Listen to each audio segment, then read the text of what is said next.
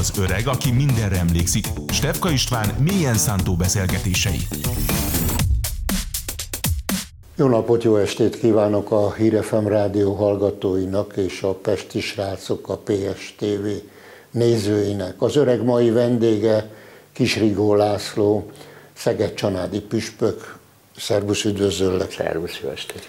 Dicsértessék, ahogy ezt kellene is mondanunk. És miután Szenteste napján a kereszténység ugye második legnagyobb ünnepén, karácsonykor beszélgetünk, az ember mindig ilyenkor egy kicsikét szomorúbb is lesz, vidámabb is lesz, bizakodóbb lesz. Minden esetre azért érdekelne az, hogy téged, mint püspököt, mint papot, neked mit jelent karácsony, és mind embernek is mit jelent karácsony, tehát nem csak mint pap. A tudatos hívő keresztény, Krisztus hívő, Krisztus követő számára nem kérdés, hogy mi a legfontosabb ünnep, ez húsvét, Jézus föltámadásának az ünnepe, ez a hitünk alapja és lényege.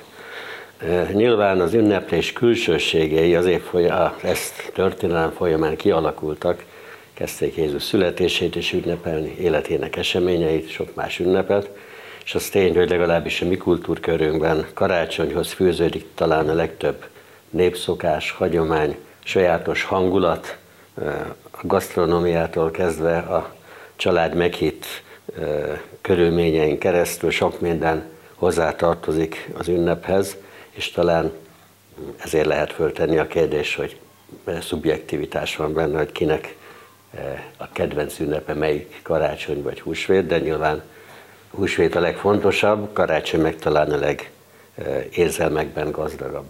Említetted ezt a gasztronómiát, csak egy pillanatra azért mégis ugye mindannyian készülünk ilyenkor egy jó szentestei vacsorára. Nálunk ugye a ponty, a hal, az a sztár mindig, másoknál meg töltött káposzta, meg különböző ételek nálad. Mi a helyzet? Hát, hogy ez mennyire viszonylagos a különböző földrajzi helyeken, azt megtapasztaltam például, amikor Indiában ünnepeltük a karácsonyt a családdal, ez négy éven keresztül történt. Ott ugye se hó, se hideg, se karácsonyfa, se gasztronómiai, magyar gasztronómiai hagyományok, szokások nem voltak, mégis a lényeget nagyon nagy örömmel, szeretettel tudtok ünnepelni. Én most Szegeden vagyok, tehát nyilván a szegedi halászlé az hát jelentős az szerepet játszik, olyannyira, hogy a barátaimnak, ismerősöknek, eh, azokkal, akikkel sajátos kapcsolatban vagyunk, akár intézmény szempontjából is eh, karácsonykor küldeni szoktam mindig halászlét, szegedi halászlét ajándékba. Van persze ugye ott Bácska környékén, ott meg a disznótoros, a jó kis bácskai hurka, mm. és így tovább. Tehát azért finom ételeket készítenek a magyarok, mi magyarok, és elég jó a gasztronómiánk, szóval egyre jobban kezdem becsülni, hogy az ember járja a világot, hogy azért mégis ezek a magyar Igen. ételek a legjobbak. De visszatérve vissza... még az előbbi kérdésedre. Igen, igen arra, igen, az folytassuk. Mit jelent? Hát nyilván mást jelent eh, annak a számára, aki tudatos követője Krisztusnak. Az ő születésnapja, az egy sajátos ünnep, és egész más személyes vonatkozásaiban is. De karácsonyban éppen az a szép, hogy mondhatnám ilyen koncentrikus körökben valamilyen módon mindenki kapcsolódik karácsony gondolatához.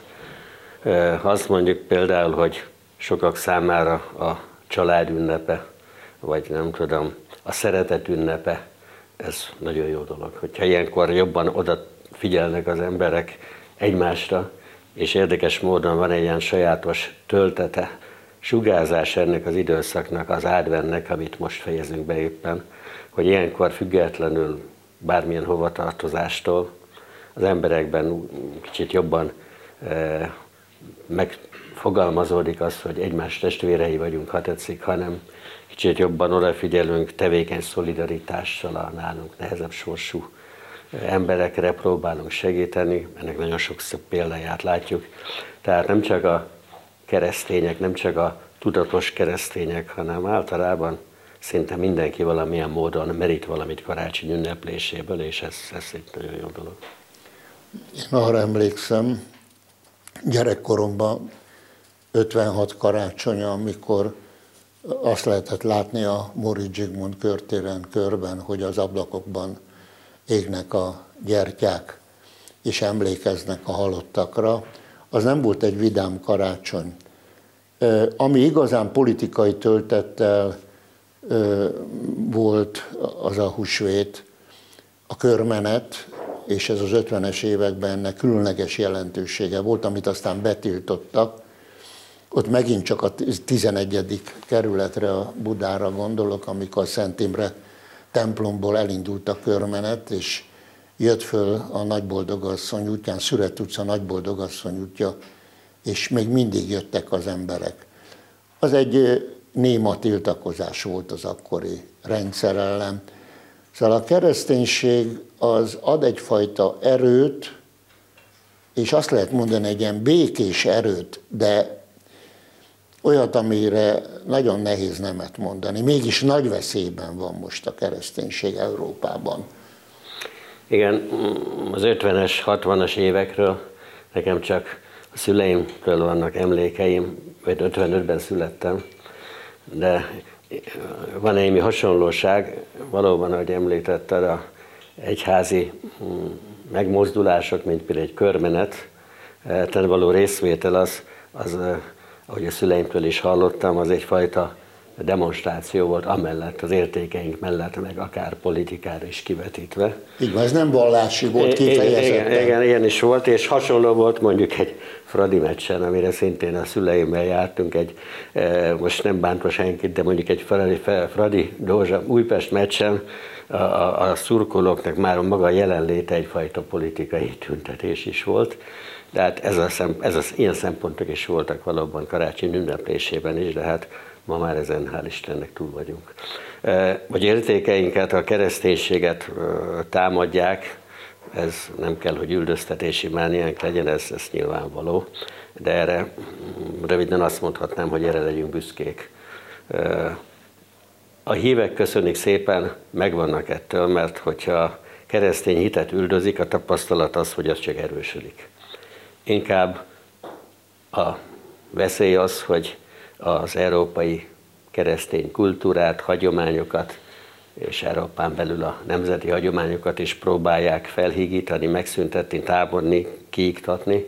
Ez a veszély igazából, ami, ami érint mindannyiunkat, mert a keresztény hit köszöni szépen, hogyha keresztény kultúra, keresztény identitást próbálják kitörölni a társadalmakból, az európai társadalomból, mint most sokan tudatosan erre törekednek, nem csak gazdasági, hanem ideológiai fegyverekkel is, eszközökkel is, az, az lehet, hogy Európát tönkreteszi, lehet, hogy a nemzeti identitást megszünteti sok helyen, de a kereszténység akkor is megmarad, amennyiben az a keresztényeknek a, a, a közössége és a tudatos hit nehézségek ellenére, vagy üldöztetés, üldöztetés közepette, nem mintha ezt kívánnánk, de mindig még erősebben megfogalmazódik, illetve... Kisrigó László püspök egyszer azt mondtad, hogy a nihilizmus ideológiai diktatúrájává változtatták társadalmukat ott nyugaton. Nem vagyok filozófus, sem szociológus, én csak a saját magam tapasztalatát megfogalmazva érzem azt, hogy Gondoljunk csak bele, jó pár évvel ezelőtt elindult az a mozgalom, hogy a politikai korrektséget kvázi rátukmálták a közbeszéde társadalomra mindenféle pozitívnak tűnő ideológiák mentén, motivációkkal, és a vége az lett, hogy a PC talk arra alkalmas, hogy az igazságot elfedjük, vagy kifejezetten szalonképesen próbáljunk hazudni. Ez volt az első lépés. Aztán jöttek az értéksemlegesség kérdésével, hogy egyelő távolságot kell tartani egy fejlett társadalomban minden értéktől. Aztán oda jutottunk, hogy értékekről nem is nagyon szabad beszélni, vagy éppen azokat nevezik értéknek, amelyek pont az ellenkezői a valódi értékeknek, és, és ezzel párhuzamos azt látjuk, hogy azok, akik magukat a demokrácia nap legfejlettebb módját élőknek, megtalálóknak tartják, azok gyakorlatilag a nihilizmus diktatúráját szeretnék érvényesíteni, rákényszeríteni a társadalomra. Hogyan látod, hogy ez a LMBTQ, ez a gender ideológia, a vók, mennyire rombolják a keresztény értékrendet, és megpróbálják ugye Magyarországon is ezt érvényesíteni. Igen, hát őre csak azt tudom mondani, hogy ezért fontos, hogy a józanészt ne veszítsük el, őrizzük meg, és az önmagában elég immunitást ad ezek ellen, de sajnos éppen a józanészt is üldözik, próbálják eltüntetni a mindennapi életből. Nagyon sokan, nagyon sok ideológia ezt próbálja most megvalósítani. És nyilván az egész arra megy, hogy agymosott gondolkodásra, önálló gondolkodásra képtelen, szintelen, szaktalan, valamilyenféle az emberi méltóság megszégyenítéséről van szó egyébként, pont azok szempontjából, akik, akik az emberi méltóságot annyira hangoztatják, és egy olyan massza tömeg alakuljon ki a közösségek helyett, hogy amelyet lehet könnyen manipulálni, azt csinálni vele, amit az ember akar. Egyesek akar. Az az érdekes, hogy addig, amíg, hogy mondjam, a karácsonyt nem meri Nyugat-Európai néhány országa nyilvánosan ünnepelni, akár keresztel, karácsony, fával, vagy Betlehemmel, és különböző olyan keresztény jelképekkel, amiket ismerünk. Ugye nekem megdöbbentő volt, hogy Brüsszel főterén ott mindig telente karácsonykor hatalmas fát állítottak, ma csak egy installáció van, még talán az se azóta.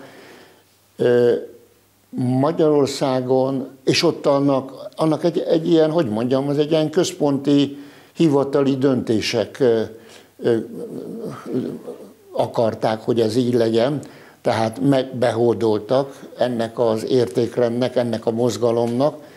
Ugyanakkor Magyarországon csak egy kisebbség próbálja ezt eltörölni.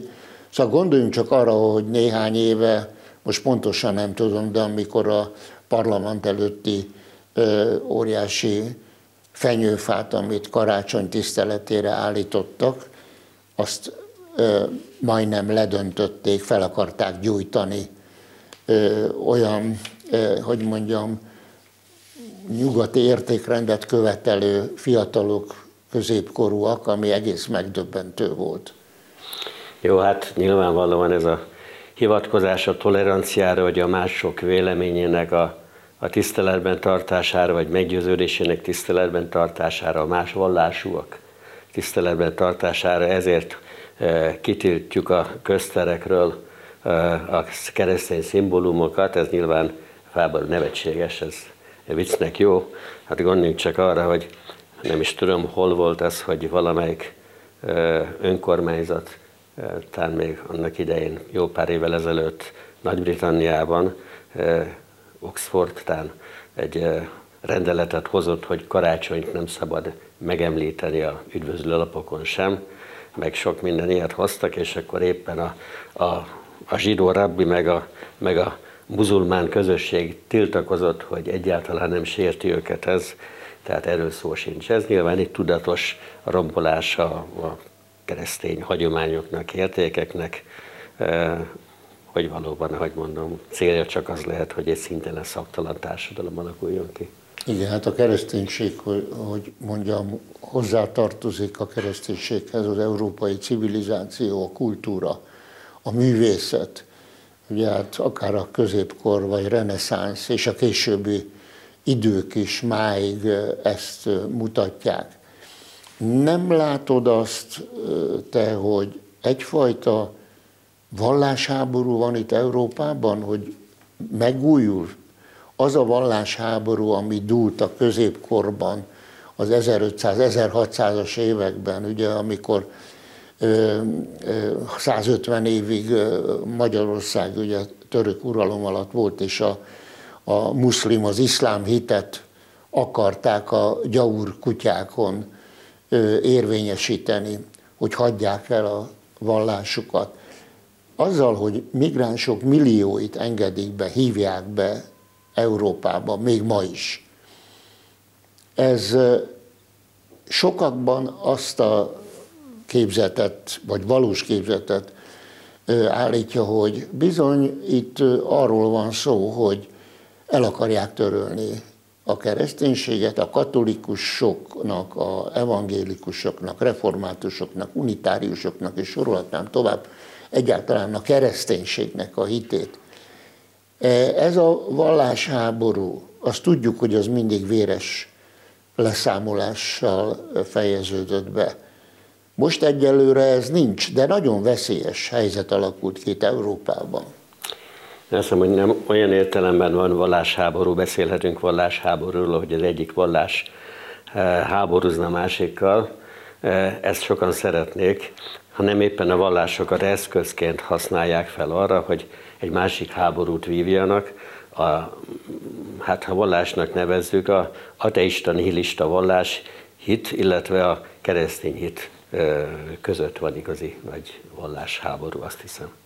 Minden esetre azért ez a Bár tömeges... hívő ateisták kevesen vannak, ezt meg kell mondani. Igen. De annál inkább manipulálni próbálnak. Igen, de hát minden esetre azért igen nagy veszélye jár az, hát akár Franciaországot nézem, németeket, Svédországot, ahol ugye olvastam egy olyan felmérést, hogy addig, amíg De Gaulle alatt az algériai háború végével ugye a francia tartománynak minősítették, akkor ugye Algériát rögtön is rengetegen bevándoroltak Franciaországba, akkor volt egy olyan 300 minaret, most meg van valami tízezer, tehát ez azt jelenti, hogy, hogy bizony szép lassan, de terjeszkedik az iszlám. Németországra ugyanez vonatkozik, és Svédországra is, több nyugat-európai államra. Tehát én erre gondoltam. Igen, de azt hiszem, hogy igazából nem az iszlámmal van probléma, vagy mert azért nagyon sok Mohamedán ember tud békében is normálisan élni keresztény közösségek mellett, vagy akár között is, vagy még akkor is, ha ők vannak többségben és a kereszténység kisebbségben, erre is van példa, ez nyilvánvaló manipuláció. Eszközként próbálják felhasználni azok, akik azt a trendi ideológiát képviselik, amiről beszéltünk. Kis, kis Rigó László püspök hogyan látja, hogy Magyarországon a keresztény hit, a vallás milyen állapotban van? Veszélyes helyzetbe került, vagy van egyfajta építkezés? Hát ez nagyon összetett kérdés, mert például a népszavazás eredményét, ha nézzük, hogy mondjuk hányan vallották magukat egy egyházhoz tartozónak, akkor ezzel lehet, ezt lehet elemezni, lehet így nézni, úgy nézni, szociológiai, ideológiai, egyéb politikai eszközként felhasználni az adatokat, de azért azt tisztázni kell például, hogy mondjuk először is ki a katolikus vagy református. Ez nem egyértelmű sokak számára, mert például mondhatnánk azt, hogy a katolikus az, aki meg van keresztelve, erről konkrét adatok vannak, anyakönyvek, ezt tudjuk, ehhez nem kell. Hogy valaki letagadja ezt, az lehet, vagy valaki olyan, és katolikusnak mondja magát, aki meg sincs keresztelve, ez is előfordulhat, mert sokan úgy gondolják, hogy katolikus az, aki valamilyen módon egy konkrét közösséget ahová tartozik, anyagilag is támogat. Nevezték ezt egyházi adónak, egyházi hozzájárulásnak régebben, ma már ez egy teljesen önkéntes dolog. Mások úgy gondolják, hogy hát az a katolikus, aki vasárnap részt vesz az Isten tiszteleten, a Szentmisén, aki ezt nem teszi, az, az nem katolikus. Ugyanakkor nagyon sokan éppen úgy gondolják, hogy én ugyan nem gyakorlom a hitemet ilyen formában, de meggyőződésem szerint, meg értékrendem szerint én katolikus vagyok. Még akkor is, ha esetleg meg sincs az illető keresztelve. Tehát nagyon érdekes szempontok alapján eh, válaszolhattak az emberek, meg válaszolnak ma is ilyen kérdésekre. Van, aki nem azért mondja, hogy én nem vagyok katolikus vagy keresztény, mert szégyeli, hanem úgy gondolja, hogy ez nem tartozik másra. Egyházmegyétben hogyan áll Tehát, ez a hit dolog. Meg, megmondom őszintén, a statisztikai adatokat, nem néztem meg. De azt is tudni kell, hogy Jézus nem a, a statisztikai könyvek számára alapított az egyházát. Ő nem mondott ilyesmit, hogy nem tudom én, a első ezred fordulóra majd ennyien lesznek, aztán a második ezred fordulóra annyian, és akkor előbb-utóbb nem ilyet nem mondott. Sőt, azt mondta, hogy legyetek só, az ételben a, a túl sok az ugye probléma, vagy mint kovász a tésztába, és a lényeg az, hogy mindig a, a, az garantálta, hogy hívő emberek, követőik mindig jelen lesznek a történelemben, hogy az egyház, mint intézmény, ő intézményt is alapított, de hogy ennek milyen struktúrái, formái, hogyan állnak fenn, hogyan módosulnak, reformra mindig szükség van, sajnos sokkal inkább, mint ahogy azt csináljuk, végezzük. Tehát ezek összetett kérdések. Milyen reformokra gondolsz? Fontos lépésekre? Csak egy példát mondok, hogy sokat beszélnek arról, hogy egyes klasszikus hivatások, mint például pedagógus, ápolónő, sorolhatnám, pap, a, a, a jelentkezések száma csökken, a papság számának is a csökkenéséről sokat beszélnek. Ez nem biztos, hogy önmagában gond, hanem az egyháznak meg kell találni más formákat, struktúrákat ahhoz, hogy a közösséget, akik ezt igénylik, el tudja lelkileg látni, lelkipásztori szempontból. Vannak erre próbálkozások. Én csak egy példát mondtam. Tehát, hogy milyen külső hatások érik, és különböző történelmi időkben hogyan alakul a létszám eleve, minek a létszámáról beszélünk, másrészt pedig, hogy a igazi konkrét hívek szám, azt meg nem tudjuk megmondani, mert azt egyedül Isten tudja, hogy ki az igazi hívő. Más szempontból meg azt is tudnám mondani, hogy az egyház mindenkivel kapcsolatban van, akár elfogadja az illető, akár nem, akár tudja, akár nem, nem ilyen nagy túlzással mondom, de mondjuk olyan, mint hogy a nap, a nappal, mint égitesttel mindenki kapcsolatban van. Az is, aki azt se tudja, hogy milyen fizikai hatások alapján van a nappal kapcsolatban, az is, aki ritkán jár nappal kint, de hogy mennyire tudatos, ez más kérdés. Az egyháznak, Jézus közösségének, amit ő alapított, a kötelesség, az szolgálata, küldetés az egész emberiségnek szól, nem csak a templomba járó híveknek, vagy nem csak akik magukat kereszténynek vallják. Az más kérdés, hogy sokan azt mondják, hogy nem kérnek belőle, az egyház nem propagandát fejt ki, nem reklámozza magát, hanem tanúságot tesz. Hát ha másképp viselkedik, akkor gond van, de a küldetés szerint hiteles tanúságot ad. Értékeiről legfőképpen a legfőbb értéke nem is valami, hanem valaki, Jézus Krisztus. Te azt mondtad tusványosan nemrégiben, hogy Európa keresztény lesz, vagy nem lesz. Ezzel kiverted a biztosítékot a balliberális sajtóban. Hát ezt sokan mondták, nem is tudom, először kimondta ezt, valamelyik talán a keresztény demokráciát alapító politikus, most nem tudnám pontosan megmondani, de sokan hivatkoznak erre, sokan idézik, és ez valóban így is van, de a jó hír az, hogy ettől a, a hívő keresztény embernek nem kell megijednie, mert nem kívánjuk, de hogyha Európa megszűnik, vagy önpusztító módon feladja magát, öngyilkos lesz, amit most európainak nevezünk, az megszűnik, attól még a kereszténység élni fog Európában is. A római birodalom is megszűnt, a keresztények, akiket üldöztek, megmaradtak, és a kereszténység él. Az a nem kívánatos fejlemény kialakul, hogy Európa teljesen elveszti, vagy Európa egyes részei, ennek komoly jeleit, jeleit látjuk sajnos, elveszti a keresztény identitását, feladja magát, akkor megszűnik, mint Európa, de attól még keresztények lesznek. A keresztény hit az, az köszöni, az nem fél. Hát reméljük, hogy ez így lesz. Egyébként a magyar keresztény egyházak, és főként ugye a katolikusoknak a, hát egy jelentős része az nem nyilatkozik a politikáról, a valóságról, holott néha egészen sorsdöntő, nemzetet érintő változások következhetnek be. Szerinted egy keresztény papnak szabad elmondani a politikai véleményét, vagy tartózkodjon?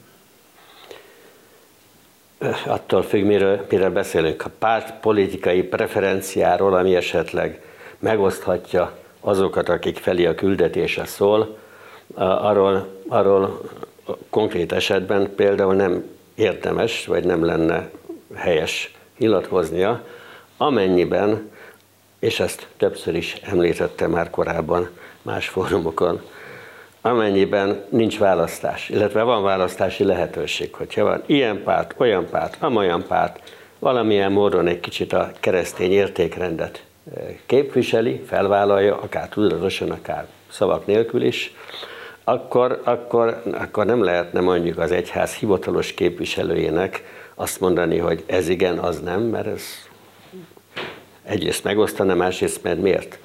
De most sajnos, nem tudom, hogy sajnos vagy nem sajnos, a helyzet más. Itt most egyértelműen van egy politikai erő, amely felvállalja a keresztény értékeket, amely e, olyan értékeket képvisel, amelyel az egyház, a keresztény ember azonosítani tudja magát, és van olyan formáció politikai, amely pedig ezt üldözi, rombolni próbálja, tiltani próbálja, vagy kifigurázni akarja. Tehát akkor nem kérdés, hogy egyértelmű meg, de nem a pártról van itt szó, hanem hogy ki az, aki az értékeinkkel azonosul és képvisel, ki az, aki nem. Erre megmond a Jung, hogy megmondjuk, sőt kötelességünk is. Te hogyan látod, hogy az elmúlt 13 éve, mióta a Fidesz-KDNP vezeti az országot, hogy mit tett a keresztény értékeknek a megőrzéséért, fejlesztéséért, és itt nem csak Magyarországra gondolok, vagy nem csak a Szeged-Csanádi egyházmegyére gondolok, hanem a határainkon túlélő, az elszakított területeken élő magyarokra is, hogy milyen, hogy mondjam, milyen munka folyik kormányzati szinten, hogy ezek a keresztény értékek, amikről beszélünk, az a civilizáció értékek, hogy azok megmaradjanak. Az nem kérdés, hogy az utóbbi, nem tudom, tíz valahány évben strukturális, infrastruktúrális szempontból, de nem csak ebből, olyan beruházásokat tette lehetővé a kormányzat, amelyek nagyon nagy lehetőséget adnak a keresztény közösségeknek, hogy egyrészt a egész társadalom szolgálatát hatékonyabban tudják végezni, másrészt pedig, hogy intézményileg is megerősödjenek. Gondolok itt templomok, iskolák, szociális intézmények megújításáról, újak építéséről, és az a keresztény közösségnek a felelőssége, hogy ezzel élni is tudjon, remélhetőleg teszi is ezt, és minél hatékonyabban tudja szolgálni az egyes ember és az egész társadalom javát. Ilyen lehetőségek, ilyen fejlődés, ilyen szempontból szerint a történelemben nem volt még Magyarországon. Az más kérdés, hogy az állam, adott esetben a kormány ilyesmit tehet, segíthet, de hitet nem tudja adni. Az egyes embernek ilyen körülmények között is meg kell dolgoznia a saját hitért, meggyőződésért. A keresztény hit, a Krisztushoz való tartozás az egy személyes ügy, az, az Isten ajándéka, amit meg kell őrizni, meg be kell fogadni és, és, és erősíteni kell. E, minden lehetőség adva van, de az egyes embernek a felelőssége az továbbra is megvan, hogy a hitért, a keresztény hitért meg kell dolgozni, és arról tanulságot kell tenni. Térjünk egy más témára, évek óta sokan támadnak, ahogy észrevettem, sok is az ellenséged, lehet, hogy azért, mert amit gondolsz, az ki is, mondaz, ki is mondod, tehát nincs meg benned az a papi óvatosság, ami azért megszokott lenni az egyházi embereknél. Nem tudom, De most legutóbb például Ungvári Krisztián megvádolt azzal, hogy ügynök voltál. Végül ennek aztán lett folytatása és végeredménye Hát ennek már azért lassan 20 éve van, de utólag azt mondom, hogy nem sértődtem meg, meg nem veszem rosszul, mert ennek köszönhetően például a jogörös bírósági ítélet alapján én mondhattam, ami már most nem újdonság, de akkor, hogy szinte az egyetlen püspök vagyok, akinek papírja is van arról, hogy nem volt ügynök sem, 3 per 3 sem, semmilyen más ügynök. Egyrészt, másrészt, ahogy azt talán egy kicsit cinikusnak is tűnt akkor, de azt mondtam, hogy ha ebből befolyó kár, tehát a, a perekből, amit indítottam, összeg befolyik, azt karitatív célokra használom, töltöm, és ez meg is történt, több milliót tudtam így felhasználni. Tehát nem ez volt különösebben egy... ez nem zavar. Értem, értem, és, és ez egy jó dolog, mert nagyon sokan, vagy többen, akiket így megvádoltak, nem volt lehetőség, hogy megvédjék magukat, mert éppen elhaláloztak, és holott ennek mind ugye azért történhetett ez meg, mert soha nem került igazából nyilvánosságra, hogy kik voltak a tartótisztek és kik voltak az ügynökök, és ezért dobálózhatnak itt emberek felelőtlenül az ilyen jelzőkkel. Tehát ez egyébként ez nagyon ugye, rossz hangulatot tud tenni. Egyébként te hogyan látod, hogy az egyház, miután mikor szenteltek téged föl? 70-es évek? 81-ben. 81-ben. Hogy szerinted az egyház abban az igen nehéz diktatórikus korszakban, kommunista diktatúra korszakában, amikor egyházügyi hivatal volt, olyan ö, volt AVH-s tiszt vezette az egyházügyi hivatalt, akinek feladata volt, hogy beszervezze a papokat. Te hogyan láttad, hogy az akkori katolikus egyház, keresztény egyház, amelyeknek mártírjai voltak, akár Mincenti Józsefre gondolok, vagy olyan, hogy mondjam, papokra, akiket kivégeztek, nem egyet, akár Ordas Lajos evangélikus püspök, Ravasz László református püspök, akiket meghurcoltak. Tehát az egész keresztény egyház üldözése az egyértelmű volt 45-től egészen mondhatni 90-ig.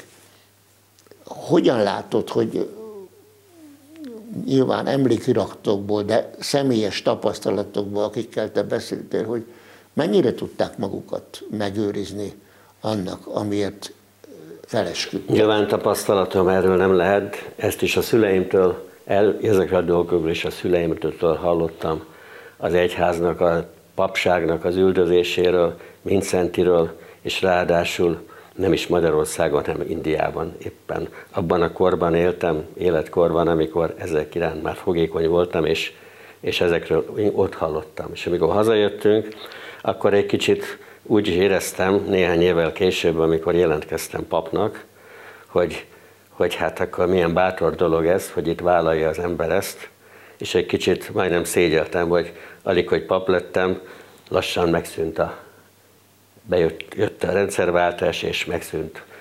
Csak érdekességként mondom, hogy előbb kérdezted, mikor szenteltek pappá 81-ben, akkor Indiából hazajött a család, édesapám kohomérnök volt. És dolgo- dolgozott. dolgozott.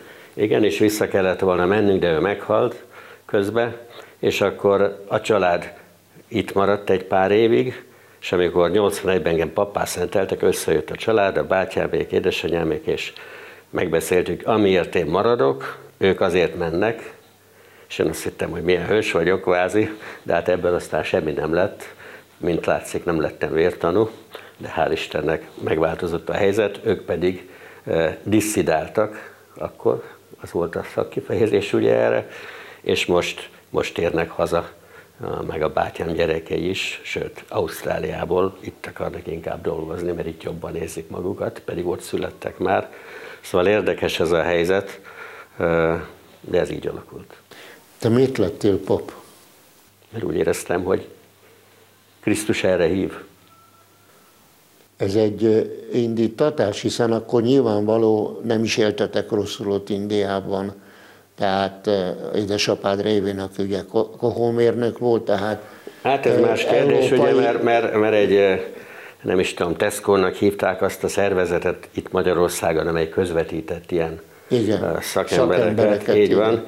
és hát a, nagyon nagy élmény volt természetesen ott élni, missziós iskolába jártam, szoléz iskolába, hindu környezet volt, mégis a hitünket sokkal jobban megéltem, így visszagondolva, mint lehetett volna itthon. De a lényeg az, hogy ebből nem, nem származott semmi se. Nem tudom, mire gondolsz? Nem, hát csak ezt, ezt hogy, hogy, hogy miért szántad el maga, magadat egy ilyen világi környezetből, jó, minden papvilági környezetből jön természetesen, de hogy miért szántad el magadat, hogy, hogy végül is vállalod azokat a ja, hát, szabályokat? Igen, ja, ja, erre utaltál az előbb, hogy ott jobb körülmények között, hát mondjuk ott megismertem például Teréz anyát iskolás koromban, tizenéves koromban, még segítettünk is neki önkéntesként csomagolni, gyógyszer, tasokokat készíteni, ilyesmi. Tehát azért ott, ott megláttam azt a mély szegénységet, is, amiről annyit beszélnek azóta is. Tehát nem, éppen az, hogy talán az is segített, hogy az egyház küldetését ott igen hiteles módon láttam megvalósulni, és ez kedvet kapott arra, hogy egész más körülmények között, de itthon ebbe beálljak. És ez a missziós iskola, ez keresztény volt? Persze, katolikus, hogy nem. Igen.